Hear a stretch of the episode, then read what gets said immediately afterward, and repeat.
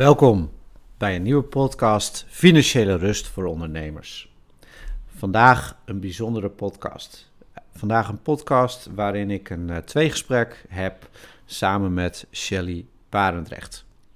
Shelly is tijdsexpert.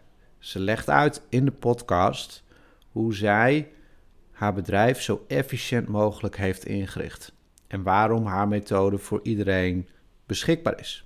De reden waarom ik met haar in gesprek wilde, was omdat we allemaal graag willen dat we meer tijd hebben. Tijd voor de dingen die echt belangrijk zijn. En een belangrijk iets daarbij is, is hoe doe je dat in je bedrijf? Dus hoe zorg je ervoor dat je eigenlijk in minder tijd meer kan doen? Nou, geniet van deze podcast en ik hoop dat de tips waardevol voor je zijn. Nou, Shelly, wat tof dat wij uh, samen deze podcast gaan opnemen. Ja, en, mega leuk. Uh, ja, ik, ik, uh, uh, ik zat eraan te denken van, ehm, weet je, jij bent natuurlijk de tijdsexpert. Eh, en ik, nou ja, heb het vooral over geld, maar eigenlijk heel vaak met mijn klanten ook over tijd. En ehm, ze doen altijd een mooie uitspraak, tijd is geld, maar misschien is het wel andersom.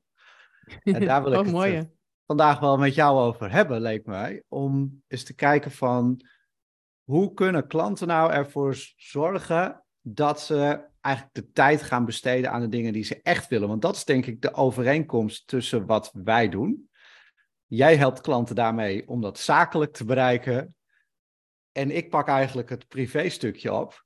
Ja, en uh, nou ja, jij vond dit gelukkig ook een goed idee om dit een keer te doen. Dus we hebben onderling wat vragen voor elkaar uh, bedacht. En uh, aangezien ik nu al veel aan het woord ben geweest, dacht ik van nou ja, dan ga ik zo meteen gewoon eventjes de eerste vraag aan jou stellen. En, Helemaal goed.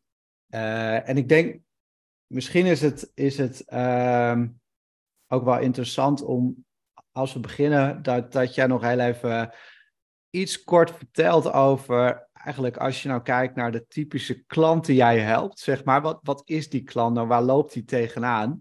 Omdat ik denk dat dan ook luisteraars van deze podcast misschien zoiets hebben. Oké, dat ben ik of, of niet. Hè? Dan uh, kunnen ze afhaken, kunnen ze naar de volgende podcast gaan. Maar uh, dat, dat scheelt lijkt... ze weer tijd, hè? Precies, dat scheelt weer tijd. Dat scheelt weer tijd, zeker.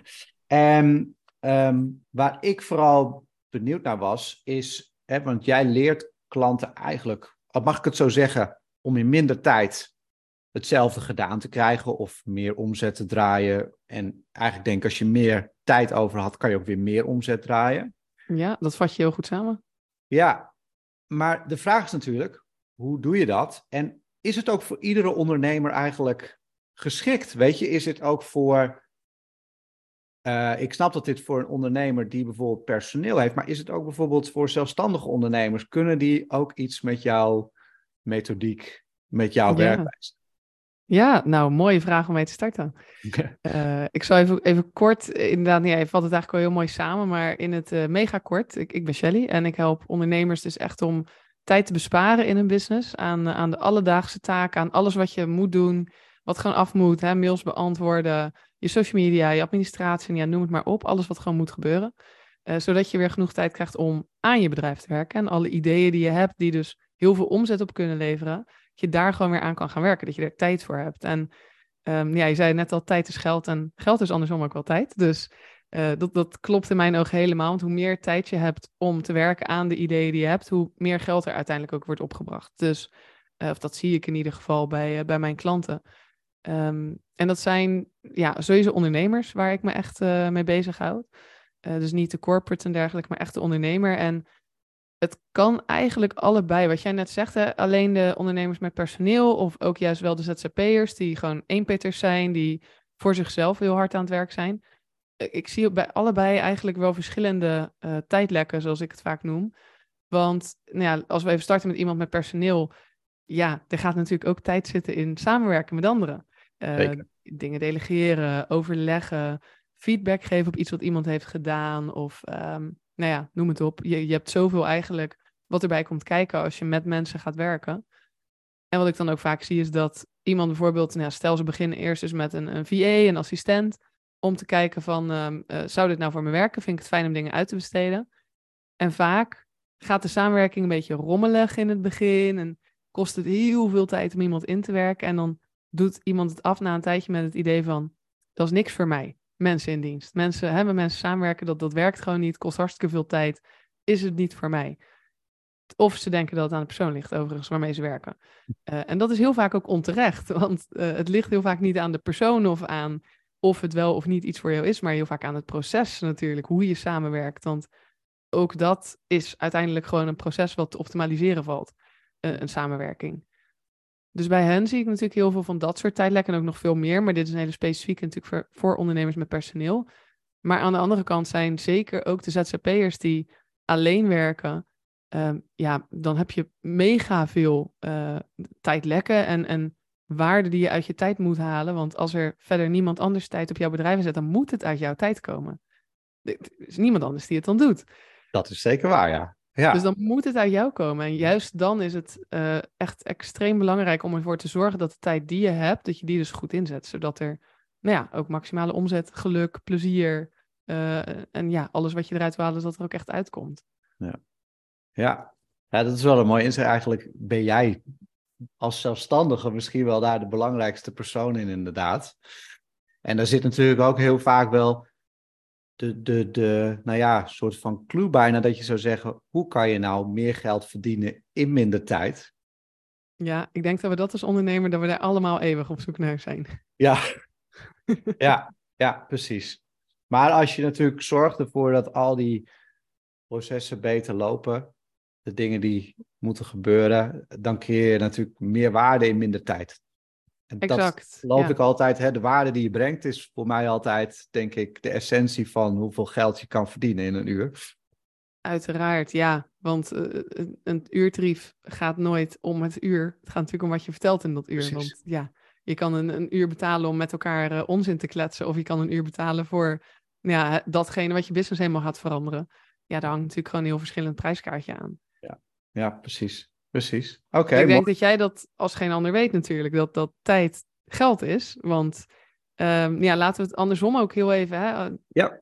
Je bent, je was finalist financieel planner van het jaar. Ik bedoel, dat zegt heel veel over, over jouw kunde, over wat je allemaal doet. En jij helpt eigenlijk mensen om vermogender te worden, toch? Door ja, ook weer hun tijd daarin slim in te zetten. En ook je financiën vooral slim in te zetten. Ja, dat klopt. Ja, hoe zie jij die verhouding tijd-geld bij jouw klanten? Wat voor mensen help jij?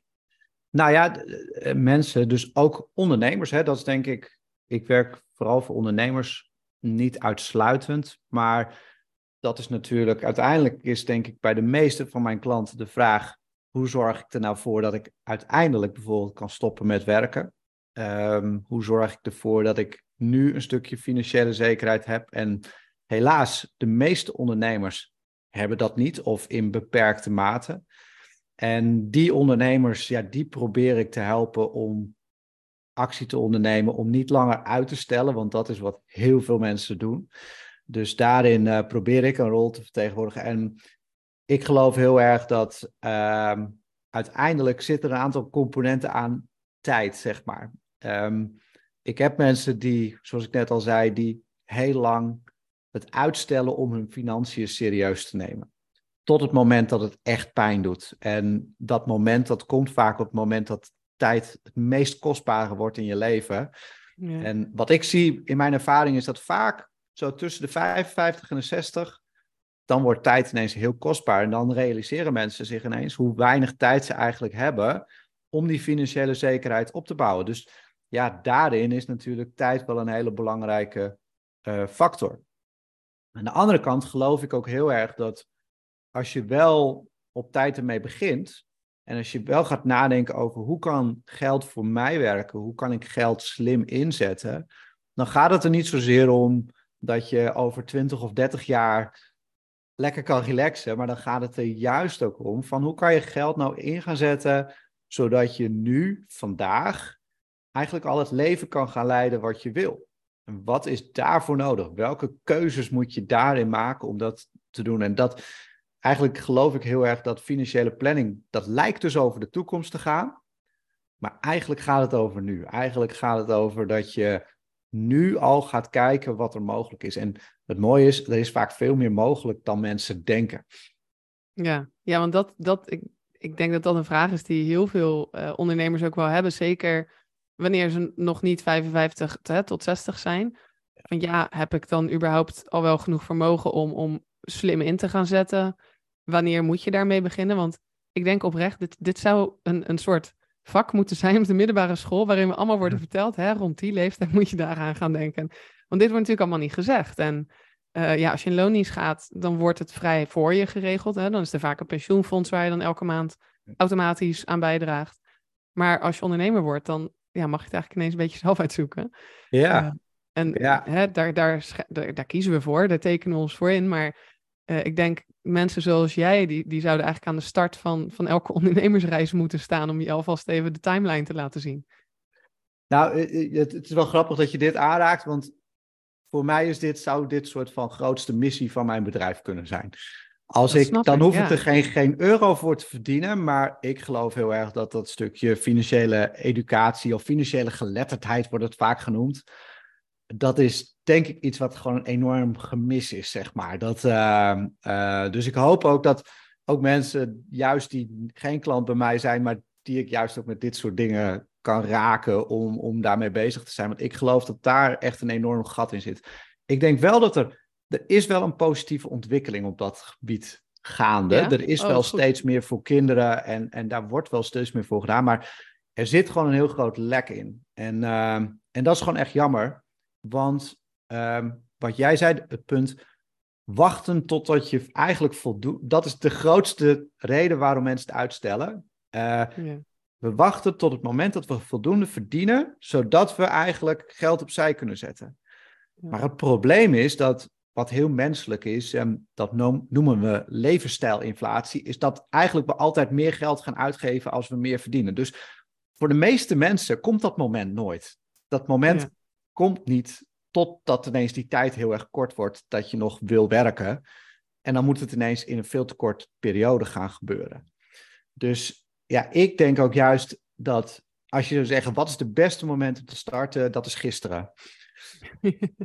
en, en dat geloof ik helemaal. En zeker wat je net zegt over dat, dat groeien van ja, je levensstijl ook. Dat herken ik zo erg. Want ik, ik weet nog toen ik net uh, op, op, op kamers ging. Ik had geloof ik drie baantjes tegelijkertijd. Uh, ik studeerde weet ik het hoeveel uur per week. Uh, want ik was een enorm strebertje. Dus ik was zo iemand die alles deed wat je werd opgedragen op de Unie. Um, en toen redde ik het ook allemaal. En nu denk ik dan af en toe van, hoe deed ik dat ooit? Weet je wel, met wat ik toen verdiende. Maar ja, dat is, ja... Dat is wat je, wat je had en dat geef je uit. En, uh, ja. en dit is natuurlijk ook de hele... Um, als je kijkt naar de hele FIRE-beweging, die de laatste jaren wel actief is. Hè? Dus FIRE staat voor Financial Independence Retire Early. In feite, de, dus degene die die term de wereld in hebben gebracht, wat die deden, was eigenlijk vanaf hun studietijd gewoon blijven leven op dat niveau. En wat er dan gebeurt als je natuurlijk gaat werken, dan ontstaat er ineens extreem veel ruimte. En ja, dan is het echt niet moeilijk om financieel vrij te worden. Kijk, mijn vraag is dan alleen, word je daar gelukkig van, van dat leven?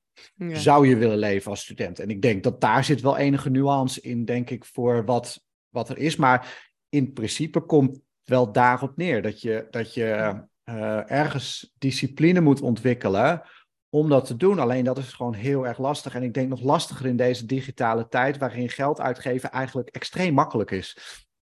Heel makkelijk, ja. Hey, en ik kan me best wel voorstellen dat er nu mensen luisteren die denken. Ik bedoel, ergens weten we het wel, hè, dat we hier eigenlijk op tijd mee moeten beginnen. Ergens is er een stemmetje in ons hoofd die zegt: Eigenlijk was het verstandiger geweest als je hier al in had verdiept. Hoe, waarom moeten ze volgens jou even blijven luisteren? Want ik kan me ook voorstellen dat het dus misschien allemaal wat makkelijker kan zijn dan mensen zich nu voorstellen. Wat ik vaak hoor van mijn klant is, hè, als ze zo'n ja, eigenlijk taak hebben van ik moet een keer kijken naar hè, de, die financiën of pensioen of dat soort dingen. Maar dat voelt dan heel groot. Dan denk ik, oké, okay, dan moet ik een keer voor gaan zitten. En dan moet ik tijd voor vrijmaken. En dan moet ik echt een keertje helemaal goed doen. Ik kan me voorstellen dat het een stuk makkelijker kan zijn dan dat. Ja, en het punt is dus, dat is het verkeerde punt om mee te starten. dat, is eigenlijk, ja, ja, maar laten we heel eerlijk zijn. Het is ook gewoon, de meeste mensen vinden dit niet leuk. En heel eerlijk gezegd vind ik het zelf ook niet het leukste stuk, zeg maar. Om, om, ja, om je financiën en je verzekeringen, je hypotheken, je dingen te verzamelen. dat is nou niet echt leuk werk. En als, als je daarmee start, ja, laten we eerlijk zeggen, de kans dat je het dan af gaat maken of dat er iets zinnigs uitkomt, is natuurlijk heel erg klein. Ja. Maar het is wel vaak het punt waar mensen beginnen. En, en dat is juist, denk ik, dus het verkeerde punt. Want waarom is het, waarom is het het verkeerde punt? Omdat eigenlijk als je dat gaat doen, zelfs als het je zou lukken, hè, als het je zou lukken om alle financiën goed bij elkaar te halen en om dat allemaal bijvoorbeeld in een mooi spreadsheet te zetten en, en dat in het juiste perspectief te zetten. Wat heel vaak trouwens niet lukt, hè, want ik heb klanten die dit doen, die komen bij mij met prachtige spreadsheets. En daar vind ik altijd dingen in dat ik denk, ja, hierdoor klopt het echt totaal niet wat je hebt opgeschreven. Dus dan heb je er al heel veel moeite in gestoken en dan is het ook nog niet, geeft het een betrouwbaar resultaat. Maar het belangrijkste is dat je eigenlijk wat je aan het doen bent, je bent soort van heel, want je kijkt dan puur van, goh, hè, wat is mijn huidige levensstijl? En als ik die levensstijl nou 10 of 20 of 30 jaar voortzet, nou, dan ben ik dan ooit een keer, kan ik bijvoorbeeld stoppen met werken. Maar ja, dat is natuurlijk niet motiverend. Dus dat, is, dat gaat niet ervoor zorgen dat je, dat je nu ineens andere dingen gaat doen. Eigenlijk als ik kijk naar mijn klanten, en dat vind ik ook altijd heel leuk. Ik heb soms klanten die bij mij het eerste gesprek met zo'n grote map komen, met financiën. En die zeg ik, nou, zet die maar eerst even aan de kant. Want eerlijk gezegd, de meeste tijd die ik met klanten spendeer, gaat over hoe ze hun leven willen inrichten. Wat ze belangrijk vinden in het leven. En gaat dus helemaal niet over geld, gaat juist vaak hmm. over tijd. En dat is eigenlijk het leukste stuk. Eigenlijk het leukste stuk. En ik zeg altijd tegen mijn klanten, ga daar nou eens op focussen. Want uiteindelijk als je heel goed snapt wat voor jou het belangrijkste is in je leven, dan kan je dat vaak vertalen naar een financieel plaatje. Weet je, als je weet hoe je wil leven, dan zie je hoeveel geld je daaraan nodig hebt. Hoeveel tijd je hebt om te werken. Dus weet je ook hoeveel geld je in die tijd moet verdienen om dat plaatje rond te krijgen. En ik denk dat dat veel nuttiger is. Want als je dat beeld hebt, en dat hoeft niet eens extreem in detail, maar als je dat ziet waar je naartoe wil gaan en ziet waar je staat, dan ontstaan ineens de verbindingstukken om te kijken van welke keuzes moet ik nou nu gaan maken. Dat is ook waarom ik zei, het gaat eigenlijk veel meer over nu. Het gaat over dat je nu je richting gaat bepalen en dat je daar andere dingen gaat doen, zodat je dat leven eigenlijk krijgt. En het mooie ervan is, is dat je vaak veel sneller dat resultaat bereikt dan wat je eigenlijk zou denken. En, ja, en daarnaast geloof ik ook niet zozeer dat we de toekomst echt kunnen voorspellen. We, ik bedoel, we doen natuurlijk aannames.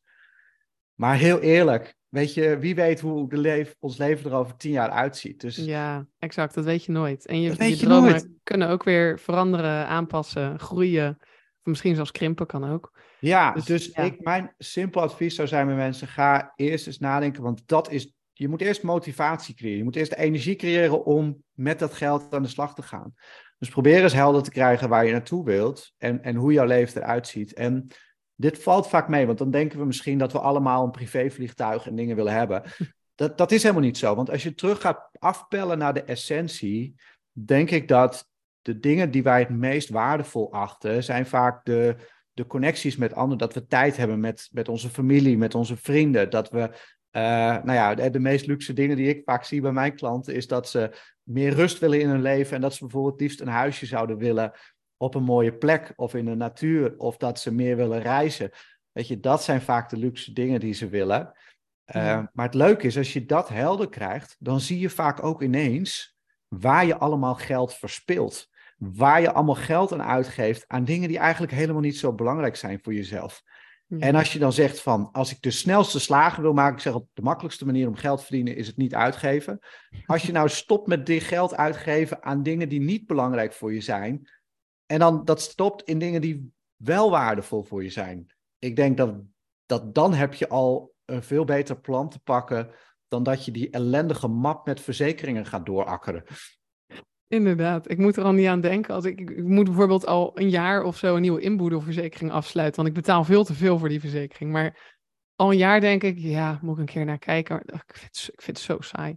En als je denkt aan, aan dit soort dingen, dat is natuurlijk veel leuker om, ja, om, om mee aan de slag te gaan. Te kijken hoe wil ik het indelen. En wat ik echt super grappig vind, is dat wij eigenlijk één op één hetzelfde werken. Alleen jij met geld en ik met tijd. Uh, want ik, ik kijk inderdaad ook met mijn klanten van hè, eigenlijk waar we starten. Want iedereen wil altijd heel graag van, nou, dit kost me veel tijd en dat en dat en dat. En dat is natuurlijk heel fijn dat ze daar al wat inzicht in hebben. Dat ook graag met me willen delen. Dus top. Maar dan stop ik ze altijd even van, ho, wacht. voordat je gaat vertellen wat er allemaal zeg maar mis is, wil ik eerst even kijken waar je naartoe wil. Want hoe moet jouw leven eruit zien? Hoe wil je dat je je dagen uh, leeft? Weet je, hoe wil je opstaan? Waar wil je aan werken op een dag?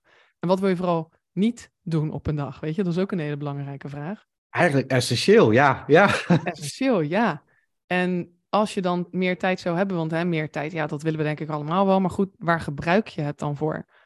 En dan zie je eigenlijk ineens een heel plaatje ontstaan dat ze en ja, ik had pas iemand die zei, ja, dan, dan zou ik een middag thuis kunnen zijn als mijn kinderen van school komen. In plaats van dat ik in mijn kantoor achter mijn laptop zit. Zo, wat zou je dan gaan doen met ze? Nou ja, dan kunnen we dit doen. Zou, ze wil heel lang daarheen, dan kunnen we dat eindelijk een keer doen. En ik zag gewoon helemaal die, die glinstering in haar gezicht ontstaan, weet je wel, van, maar kan dat dan echt? En dan is het natuurlijk ook veel makkelijker om inderdaad, wat jij ook zegt, bepaalde keuzes te maken. Om te zeggen, oké, ik ga ervoor zorgen dat, nou ja, waar nu misschien twee uur per week naar hè, het heen en weer mailen met allemaal klanten gaat, dat je dan beslist, oké, ik ga daar één uur van afhalen om te kijken hoe ik dat efficiënter kan doen, hoe ik daar tijd op kan besparen, zodat ik die twee uur per week ga winnen, zeg maar. Ja, precies. En, en, ehm, en ik denk dus ook dat als je kijkt naar, ehm, waar, waar ik ook heel erg in geloof, is dat uiteindelijk de meeste oplossingen zitten al in jou, zeg maar. En dat, dat, dat is gewoon, um, dus als je die, en ik vind het een prachtig voorbeeld, want het doet me dat ik denk, eigenlijk is het meest kostbare bezit, misschien wel ook wat je je kinderen kan geven, is aandacht. En als je, dan, als je dan ziet hoe belangrijk dat voor je kan zijn, doordat je stel dat je een halve dag extra per week zou hebben om die aandacht aan je kind te geven. En je gaat jezelf dan afvragen eigenlijk, ja, maar wat is daar dan voor nodig? Wat, wat, zou, wat zou ik daar dan voor kunnen doen? En daar komt wat mij betreft weer geld spelen. Want dan is de vraag van, oké, maar hoe kan ik dan die, die tijd kopen, zeg maar? Hoe, hoe ga ik dat dan doen? En uh, dus ik was daarin ook wel benieuwd, zeg maar. Want hé, jij helpt klanten natuurlijk om dingen slimmer, anders te doen. En je had het net al over bijvoorbeeld een VA inhuren. Maar er zijn natuurlijk heel veel mensen die daar eigenlijk tegenaan hikken om dat soort investeringen te doen ik noem het misschien bewust een investering, maar um, hoe, hoe begeleid jij klanten daarbij, zeg maar? Dat ze dus eigenlijk gaan inzien van, hé, hey, wat kan ik nou doen? En, en, want daar zit natuurlijk misschien wel een barrière, zeg maar, om die stap te nemen. Ja, absoluut. Je hebt echt inderdaad wel veel mensen, zeker als het gaat om iemand inhuren. Nou ja, dat, dat, dat brengt wel uh, een bepaalde, ja, hoe zeg je bepaalde zwaarte met zich mee. Uh, dat zei je natuurlijk even voordat wij elkaar voor de podcast spraken ook al. Dat herken ik heel erg van, hè, als je iemand erbij inhuurt, dan ben, is het niet meer alleen jij. Dan is er nog iemand anders en die rekent dan ook op die inkomsten. En daar moet je ook werk voor hebben en zo. Dus ik merk ook wel vaak bij mijn klanten dat ze dat wel uh, spannend vinden van... Moet ik dat nu al wel doen? Moet dat niet later? Het is toch wel even een uh, commitment die je aangaat. Dus mijn eerste advies zou ook nooit zijn joh, heb, hè, heb je te veel werk, kom je tijd tekort, huur gewoon iemand in. Want dat slaat uiteindelijk nergens op. Uh, want iets wat jij, laten we zeggen, in acht uur doet, ja, wil je iemand dan inhuren voor acht uur? Of zou je liever kijken hoe je die acht uur eerst in twee uur kan doen? En dan iemand inhuren, eventueel als je nog steeds wil, voor twee uur. Dat scheelt natuurlijk ook sowieso weer een hele hoop geld. En daarnaast is het, merk ik heel vaak, als iets veel tijd kost en ook veel energie kost, tijd en energie kan je een beetje uh, ja, met elkaar eigenlijk soms omwisselen. Soms kost iets zoveel energie dat het daardoor heel veel tijd kost en andersom. Um, vaak als we iets efficiënter maken of bijvoorbeeld automatiseren, zodat je er helemaal niet meer aan te pas komt, dan hoef je soms niet eens iemand in te huren om dat soort dingen voor je te doen. Uh, denk bijvoorbeeld aan um, het, bijwerken van administratie of uh, het posten van bepaalde uh, posts op, social media op allerlei kanalen. Um, wat ik bijvoorbeeld doe, is ik heb mijn hele onboardingproces bij een, dus als er een nieuwe klant zegt, ja, ik wil graag met je werken in mijn één op één programma, dan ze vullen nou ja, een, een, formuliertje en vanaf daar gaat alles automatisch. Dus er wordt een Google Drive mapje aangemaakt, ze krijgen een mailtje met de volgende stappen, uh, er wordt een factuur in Moneybird klaargezet, uh, ze krijgen een link naar mijn Calendly om de eerste afspraak in te boeken, ze worden bij mij in een klantoverzicht gezet, zodat ik zie, hey, Die persoon heeft dan de eerste sessie en ik moet nog even een welkomstpakketje sturen. Kijk, dat zijn natuurlijk allemaal taken, daar kan ik een VA voor inhuren om, om dat soort dingen voor me klaar te zetten. Maar nu doet mijn automatisering dat voor me. Uh, en die investering is 20 euro per maand. Zeg ik dat goed? Of 18 of zo? Ik betaal het altijd per jaar. Dus ik, ik weet nooit veel wat het per maand kost. Ja. Ja, dat is natuurlijk een makkelijkere investering om alle, als eerste even te maken. Ja, die 20 euro per maand betaal ik echt met liefde als ik kijk hoeveel uur dat me oplevert per week. Ik denk dat echt mijn, mijn Zapier, dat is dan zo'n tool waarmee je automatiseert. Uh, dat is de tool waar ik het over heb nu. Als ik kijk, die bespaart me per week zeker 10 uur, als het niet meer is. Wauw. Ja, dan dat is natuurlijk dan is 20 euro per maand is peanuts, weet je wel, voor, voor 10 uur per week, ja. ja. Dus vaak is het ook gewoon slim om daar eens eerst bij te starten, om te zien hoe maak ik überhaupt even alles eerst efficiënter. Zorg ik ervoor dat dingen ofwel automatisch gaan, of in veel minder tijd, veel handiger, zodat ze me veel minder energie kosten. En als er dan nog zaken overblijven, want daar kijk ik ook altijd met iemand naar, van waar, wat zijn taken die echt energie zuigen, uh, hoe klein ze ook zijn, weet je wel, ze zuigen gewoon energie. Dan kan je nog altijd nog kijken of je daar iemand voor wil inzetten of iemand voor wil inhuren. Oké, dus het is geen standaard oplossing bij jou? Zeker niet. Nee, nee ik heb heel veel uh, ondernemers die uh, VA-loos de deur uitgaan. Niks tegen VA's overigens, maar het is niet altijd nodig. Ah, oké. Oké. En um, ik, ik vond wel een, iets leuks wat ik een keer van jou heb gehoord, is dat je zei ook ervan dat, dat mensen eigenlijk heel vaak niet zo zuinig omgaan met hun tijd.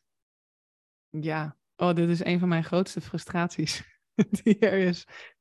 Dat we geld zien we echt als, als een dingetje van geld. Dat, dat hè, even zuinig zijn op hoe je dat besteedt. Ja. En dan, dan zeggen mensen soms, dat kost me niks. Alleen tijd. En ik denk dan alleen maar tijd. tijd is het, het, kostbaarste wat je hebt. Want van geld kan je altijd meer verdienen. Zoals jij als geen ander weet. Ik bedoel, daar kan je meer van maken. Zeker. Maar tijd kan je niet meer van maken. Er is niet ergens een, een vader of moeder tijd die zegt: Oh, je hebt het zo goed gedaan. Hier heb je 20 uur extra. Zo werkt het niet. We hebben allemaal, ja, hoe we er ook uitzien, waar we ook wonen, of we nou, hè, wat we ook doen, we hebben allemaal 24 uur in een dag. En we weten ook allemaal niet hoeveel dagen we hebben. Dat klinkt misschien een beetje luguber, maar is wel nou, een feit. Het is, het is, een feit, ja. Het is, het een, is feit. een feit. We hebben niet het eeuwige leven. Dus, ja, uh, ik hoorde laatst iemand zeggen, statistisch gezien heb ik nog twintig kerstmissen. Hoe oh, ga ik die... Is, oh. Ja, maar het, het is wel een feit, zeg maar. Ja. En als je dat realiseert, dat je denkt, nou ja, als ik mazzel heb, heb ik er zoveel. Ja. En, uh, ja. Als je mazzel hebt, ja, ik hoor ook soms verhalen dat dat breekt mijn hart, weet je, van mensen die ja. Hun hele leven zich helemaal uit de naad hebben gewerkt. Met het idee, als ik straks met pensioen ben, hè, dan, dan is het tijd voor mij. En ja. dan kan ik alles doen wat ik wil. Dan kan ik uitrusten, kan ik met mijn familie zijn, met mijn partner, kinderen, weet ik het wat. En ongeneeslijk ziek worden, vlak daarvoor, vlak daarna.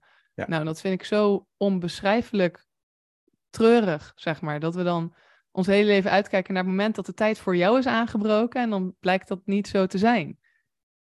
Tijd ja. is zo kostbaar. Ja, ja tijd en, en um, wat bij mijn klant altijd heel erg naar boven komt is uiteindelijk, en het klinkt heel bazaal, maar is vaak je gezondheid. Weet je, je gezondheid is vaak het allerbelangrijkste. En daar hoorde ik laatst trouwens ook een prachtige uitspraak over. Maak tijd voor je gezondheid of maak tijd voor ziekte. Oh ja. En dat is eigenlijk dat je denkt, van, nou, als je nou die tien uur extra zou hebben en je besteedt die aan je gezondheid bijvoorbeeld, wat, wat zou dat voor je doen, zeg maar? Wat zou dat ja. betekenen? En, dat is, en, en daarin is wel, denk ik, de misvatting inderdaad over tijd, is dat tijd is denk ik inderdaad, eh, iedereen heeft 24 uur, maar eigenlijk is het je meest kostbare bezit dat uh, verder weg. En, uh, maar ik vraag me af, wat, wat zeg je dan tegen klanten die, die, die dat tegen jou zeggen? Wat, uh, zo van, hoe, hoe overtuig jij ze daarin om... Ja, nou we kijken eigenlijk vooral, dan ga ik even terug naar de vraag, hè, als je, laten we zeggen, vier uur per week erbij zou hebben, wat zou je ermee doen? Ja. En ja, mijn, mijn klanten komen heel vaak eigenlijk met dingen zoals dat ze een idee hebben voor een nieuw programma of een nieuwe dienst of een gave live dag of weet ik het wat. Zeg je, ja, zou ik dat gaan uitwerken en dan zou ik dat gaan doen. Oké, okay, hoeveel, hoeveel zou dat dan gaan kosten? Nou, stel dat het ik noem maar even iets, 2000 euro kost wat ze willen gaan verkopen. Oké, nou als je een, een, dag per week of een, een, halve dag per week erbij hebt en je zou die aan sales besteden, wat denk je dat je dan kan verkopen? Nou ja, zeker vijf per maand zit je op 10k per maand erbij. Zeg ik, oké, dus wat, wat kost zeg maar meer geld? Dus dat je nu dit geld gaat uitgeven of dat je niet hè, die 10k kan verdienen? En als we dan kijken naar jouw tijd, waar steek je hem dan dus liever in? En ik had pas dus een klant die zei, eigenlijk doordat we het erover hadden van wat wil je nou doen met de tijd die je gaat besparen, eigenlijk pas door het traject heen, zei ze volgens mij pas halverwege of net over de helft, had ze door, hè, ik heb inderdaad meer tijd elke week. Holy shit, dat is echt een ding. En uh, ze was eerst een beetje lost van, en nu, wat, moet ik met mezelf aan? Want we zijn natuurlijk zo gewend om het druk te hebben. Dat is uh, bij iedereen echt een gewoonte bijna geworden. Dat, nou, we hadden bij haar besproken, die ging in sales, ging in marketing, want daar wilde ze, had ze heel veel ideeën voor die ze wilde doen. Ze zag meteen de omzet terugkomen en die stuurde naar me, ik realiseer me nu pas dat mijn tijd echt geld waard is. Dat dat er, zeg maar, lineair kan uitkomen. Dat als ik nu dus vier uur heb, die stop ik daarin, dan komt daar weer omzet uit. En zeg hiervoor had ik zoiets van, ja, of ik besteed mijn geld. Maar ja, als ik dat niet hoef te doen, dan doe ik het niet. Dan besteed ik liever mijn tijd. En nu zag ze het ineens andersom van, oh ja, mijn tijd is echt geld waard. En daar, daar moet ik iets mee, zeg maar. Dat, daar moet ik meer van hebben. Ja, ja, mooi. Mooi is dat. In het Engels hebben ze hier een term voor. Die kan je heel slecht in het Nederlands vertalen. Want het, het, is, het is eigenlijk dat wat we vaak niet zien, is de opportunity cost. Dus we zien, we zien niet wat, wat het alternatief is, zeg maar. En wat dat ons eigenlijk werkelijk kost, zeg maar. Wat, wat die kosten zijn doordat we blijven werken op de huidige manier. Ehm, en ik gebruik hem zelf heel vaak om te laten zien wat er dus eigenlijk gebeurt op het moment dat je eigenlijk en niet uh, bijvoorbeeld bezig bent met je financiën en je financiële gezondheid, wat, wat daar de kosten van zijn. Want ook daarin, weet je, uiteindelijk, als je een jaar niets doet aan je financiën, laten we eerlijk zijn, behalve een, stukje extra onrust, maar er gebeurt niets, zeg maar. Er gebeurt niets op je bankrekening. Maar er gaat wel wat gebeuren als je er wel mee aan de gang gaat, zeg maar. En dat is wat we niet zien. Dat is, dat is eigenlijk die onzichtbare kostenpost die er is. Ja, inderdaad. Dat is uh, elke ja tegen het ene is een nee tegen het ander. En dat is zeker, ja, met, met tijd zoals je nu niet of ja zegt tegen ik ga mijn tijd aan iets anders besteden, zeg je automatisch nee tegen ja, investeren in, ik wilde zeggen de toekomst, maar eigenlijk in het nu natuurlijk, als ik met jou spreek. Ja, beide denk ik. Het is beide. Kijk, alleen het, het, het um, um, ja, je, je weet nooit precies. Kijk, je kan heel goed zien aan iemand of dat, hoe het in, als ik een financieel plan voor iemand maak, dan kan je echt wel zien of het goed gaat of niet goed gaat. Um, en dat kan natuurlijk een motivatie zijn om wel ermee aan de slag te gaan. Uh, Maar waar ik alleen niet in geloof, zeg maar, is dat je een, en dat, dat zie je ook heel veel, heel veel, het blijkt zelfs dat 90% van de financiële adviezen die gegeven worden, worden niet opgevolgd. En ik denk dus dat het hierin zit, omdat er te veel papieren tijgers zijn die in een la verdwijnen. Um, en dan is het wel een plan waarmee je over 20 jaar financiële zekerheid hebt, maar dat werkt uiteindelijk niet. Je moet uiteindelijk, als je iets wil veranderen, moet het je nu energie geven, moet het je nu een stukje voordeel opleveren. Uh, En dat kan door met je financiën aan de gang, gegaan, maar, aan de gang te gaan, maar uh, eigenlijk is het essentieel, denk ik. Ja, Absoluut. En, en hoe doe jij dat dan bijvoorbeeld met jouw klanten om er echt voor te zorgen dat het niet in de la verdwijnt, maar dat ze echt nu keuzes maken waar ze nu iets mee gaan doen? Um, nou, bij mij is het eigenlijk om, om drie pijlers heen een beetje uh, verweven. Uh, ik denk dat je drie dingen nodig hebt en die hebben dus ook allemaal heel veel met tijd te maken. Ik vraag aan mijn klanten vooral om dus heel goed na te denken over wat ze willen met hun leven. En daar begeleid ik ze ook bij. Maar om dat heel helder te krijgen, om echt heel scherp te krijgen wat je wil.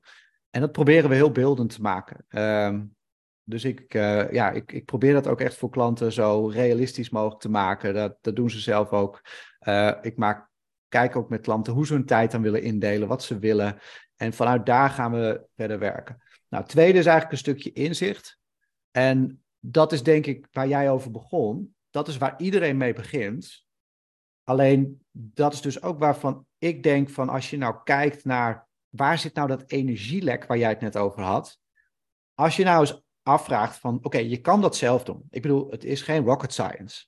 Maar als je weet dat het een energielek is, waarvan je ook nog weet dat iemand anders dat dagelijks voor zijn werk doet, dat veel slimmer en sneller voor je kan doen, ja, waarom zou je dat niet uitbesteden? Dus uiteindelijk denk ik dat een stukje inzicht creëren in, oké, waar wil ik naartoe? Waar sta ik nu? En wat zijn de stappen die daar naartoe gaan? Dat is eigenlijk het, het stukje inzicht wat je nodig hebt, zeg maar, om verder te gaan. Uh, en ik denk als je die twee combineert met elkaar, dan heb je al een hele sterke basis. En uiteindelijk het derde punt is dat, waar jij ook al aan refereerde, ik denk dat, heel veel, dat het ontzettend slim is, met name als ondernemer, om een klein beetje in je financiële kennis te investeren. En want een van de dingen wat je moet leren, is dat je vooral moet weten wat je allemaal niet moet doen. En we, weet je, als ik heel veel van mijn klanten, als ik daarmee spreek, die investeren bijvoorbeeld. Er zijn ook heel veel die nooit investeren. Maar de mensen die investeren, doen het vaak op advies van een buurman of iets wat ze hebben gehoord of ergens waar. En mensen zijn er soms heel actief mee bezig, maar het is vaak, bijna altijd is het teleurstelling. Ja. En een van de dingen die ik mijn klanten altijd leer, dus dat is ook mijn tip aan deze luisteraars, is een goede investering moet je zelf vinden. Als een investering op zoek is naar jou, is het bijna altijd is er een addertje onder het gras. Ik heb nog nooit gezien dat het klopt, want echt goede investeringen, daar moet je naar op zoek. Uh, en wat ik eigenlijk mijn klanten leer, is om te kijken van oké, dit is jouw plan. Dit is wat jij wil bereiken. Dus dan weet je ook wat, welke investeringen voor jou kloppen. Dus mij maakt het ook echt. Ik verkoop geen verzekeringen, beleggingsproducten of dat soort dingen. Mhm. Ik kijk gewoon wat willen mensen hebben en wat past bij hun. En um, als je daarin dus weet wat voor jou werkt, wat voor jou klopt, en of dat nou een belegging is in een aandelenportefeuille, het kopen van huizen wat je gaat vuren of het opzetten van een winstgevend bedrijf, maakt mij allemaal niet uit. Maar ik geloof heel erg, als je weet wat je moet doen, dan bespaar je ten eerste al alle tijd dat je het nieuws voor 90% naast je neer kan leggen. Alle tips en adviezen die je krijgt, kan je naast je neerleggen. Um, en daarin geloof ik, en dat doe ik zelf ook, ik hou van het standaardiseren, automatiseren van alles wat ik met geldzaken doe. Omdat ik denk dat dat juist grip geeft. Zeg maar. Dat geeft een stukje rust en grip. En uiteindelijk blijkt ook dat als je, um, als je het juist standaardiseert, dat je vaak het beste resultaat krijgt. En um, ja, heel eerlijk gezegd, ik spendeer dus nauwelijks tijd aan mijn beleggingen. Ik doe bijna niets eraan. En ik haal echt wel al 15 jaar lang een heel goed rendement. Wat heerlijk ja, dus dat is, en dat is dus passief, ja, dat is wat mij betreft wat passief inkomen zou moeten zijn. Ja, inderdaad, een hele nieuwe kijk op passief inkomen dit. En ik denk eentje die steeds meer opkomt, steeds meer, merk ik in ieder geval hè, in, mijn uh, kring, dat steeds meer mensen aan de slag gaan met beleggen. Uh, maar dat het ook heel veel mensen tegenhoudt, omdat het dus veel tijd kost, veel gedoe is, weet je wel. Dat je denkt, ja, dan moet ik daar naar kijken, dan moet ik al die beurzen bijhouden en ja, daar haken toch al heel veel mensen op af. En als ik van jou nu hoor over, ik doe er eigenlijk vrijwel niets aan. En ik heb er al 15 jaar lang heel mooi rendement over. Ja, dat is perfect. Ja, en dat is voor mij perfect. Uh, ik heb ook klanten die er wel actief mee bezig zijn, omdat het een hobby is. Ja, dat maar, is een heel ander verhaal. Ja. Maar dat is oké, weet je. Dus dat is, dat is voor iedereen hetzelfde. Alleen ik denk voor 99% van de bevolking is het eigenlijk als je snapt hoe de markt werkt. En ik geloof heel erg dat een van de dingen, principes die ik toepas, is doe alleen wat je snapt. En het mooie als ondernemer is namelijk als je een klein beetje snapt wat je doet, dan begrijp je waar je in investeert, waar je geld in zit. Kan je daar ook nog enige keuzes in maken. En als je, het enige wat ik eigenlijk doe, is ik kijk naar het fundament. Ik kijk naar wat er onderliggend gebeurt. En ik hoef dus niet te kijken naar wat er in de beurs gebeurt, eh, op, op de beurs gebeurt. Het enige, eigenlijk zijn voor mij de momenten dat ik actief word, is bijvoorbeeld op het moment dat er een crisis is. Dus de laatste keer tijdens de uh, coronacrisis ben ik actief geweest. Ehm, dat adviseer ik niet altijd mijn klanten, maar het, het, leuke is wel dat als je snapt wat er gebeurt, dan zie je dus een hele andere manier. En dan zie je juist dat die, waar iedereen juist risico's ziet, dat daar juist kansen ontstaan. Wat cool. Heel gaaf. En is er, is er dan ook een bepaald uh, punt, we hadden het eerder al een beetje over tijd of leeftijd, om het zo maar te zeggen, wanneer zou je moeten starten? Is er dan ook nog een bepaald vermogen, als we het nu hebben over beleggen ook en echt investeren? Vanaf welk bedrag zeg jij, dan is het interessant of belangrijk om hier iets mee te gaan doen? Nou ja, ze zeggen altijd, het gaat om de tijd in de markt en niet zozeer om het timen van de markt. Dus dat uiteindelijk de eerste euro die je inlegt, is de meest waardevolle. Dat, dus dat is zeker belangrijk. Um, kijk, ik kijk wel altijd naar klanten van, goh, heb je al een buffertje? Weet je, want anders heeft beleggen niet zoveel zin. En is het dus vaak veel strategisch, veel slimmer om bijvoorbeeld te gaan investeren in je onderneming. Om te kijken van hoe kan ik daar meer inkomen in genereren. Maar eigenlijk ga ik altijd wel met klanten beleggen. Dus ik zeg altijd, als je al 1000 euro over hebt, is het al goed. Want wat je nodig hebt bij beleggen is beleggingservaring. Je moet eigenlijk ervaren dat het gewoon oké is en dat het, dat het met verloop van de tijd, uh, dat is te kort voor deze podcast, maar het is heel logisch dat de beurskoersen altijd omhoog gaan. En um, daarvoor heb je ook tijd in de markt nodig om dat te ervaren. En die positieve ervaring kan je in zetten als je weer meer geld hebt. Het is juist soms een uitdaging als iemand heel veel geld heeft en we moeten dat ineens gaan beleggen. Dus dan kan je veel beter al die ervaring hebben. Dus ja, ik denk dat je daar heel snel al mee kan beginnen als je wil. Ja, dus het maakt eigenlijk niet eens zoveel uit. Je hoeft niet eerst bij wijze van 30k eh, op de rekening te hebben staan om iets leuks ermee te kunnen gaan doen. Het is eigenlijk meer, zeg jij, stel je hebt 1000 euro echt over. Dus niet de, de hele nodige buffer die het verschil kan maken tussen of je hypotheek kan betalen of niet. Dus nee, je echt 1000 euro over, dan kan je er al hele interessante dingen mee gaan doen. En dan is er al de ervaring die je op moet doen. Ja, meer, ja. Ja, je moet dan niet, hè, ik, dat is wat ik zeg, ik geloof niet dat je met die 1000 euro ga je niet rijk worden, zeg maar. Nee, maar om te beginnen. maar om te beginnen, en, en ik denk dat, uh, kijk, uiteindelijk denk ik dat je, wat verstandig is voor mensen, is, en dat doen ook echt de echt rijke mensen, die hebben actief en passief inkomen. En uh, beleggen is een soort van alternatief eigenlijk, wat je altijd kan gebruiken om geld voor je te laten werken. Maar echt geld laten werken gaat vaak veel meer over, geloof ik, over een succesvol bedrijf bouwen om je heen. Of uh, een, een, leven creëren wat heel waardevol is. Dat is denk ik uiteindelijk het meest, het, het allerbelangrijkste wat er is. Absoluut, ja, daar, daar komt natuurlijk alles in samen. Want we kunnen uh, nog zoveel, even hobbygeld om het zo te noemen, leggen in, in beleggen. Maar uiteindelijk gaat het natuurlijk om hoe je wil dat je dagen eruit zien. Wat die moeten opleveren, wat je bedrijf moet opleveren. En welke levensstijl dat dan moet financieren eigenlijk. Ja, en ik denk daarom dat, kijk, als je wat geld over hebt, is het goed om te starten met beleggen. Maar eigenlijk wat je wel moet realiseren is dat je een beetje blind aan het beleggen bent. En um, dat is denk ik het voordeel als je zegt van oké, ik heb uiteindelijk een plan, ik wil graag zo leven, dit is wat ik wil. En ik heb daarvoor bijvoorbeeld een succesvol bedrijf nodig. Ik wil graag een vakantiehuis hebben en ik wil graag deze levensstijl hebben. Dan kan je nadenken van ja, maar hoeveel beleggingen heb ik dan uiteindelijk nodig? Hoeveel geld moet ik dan opzij zetten, zodat een bank mij wil helpen om dat vakantiehuis te kopen wat ik graag wil hebben?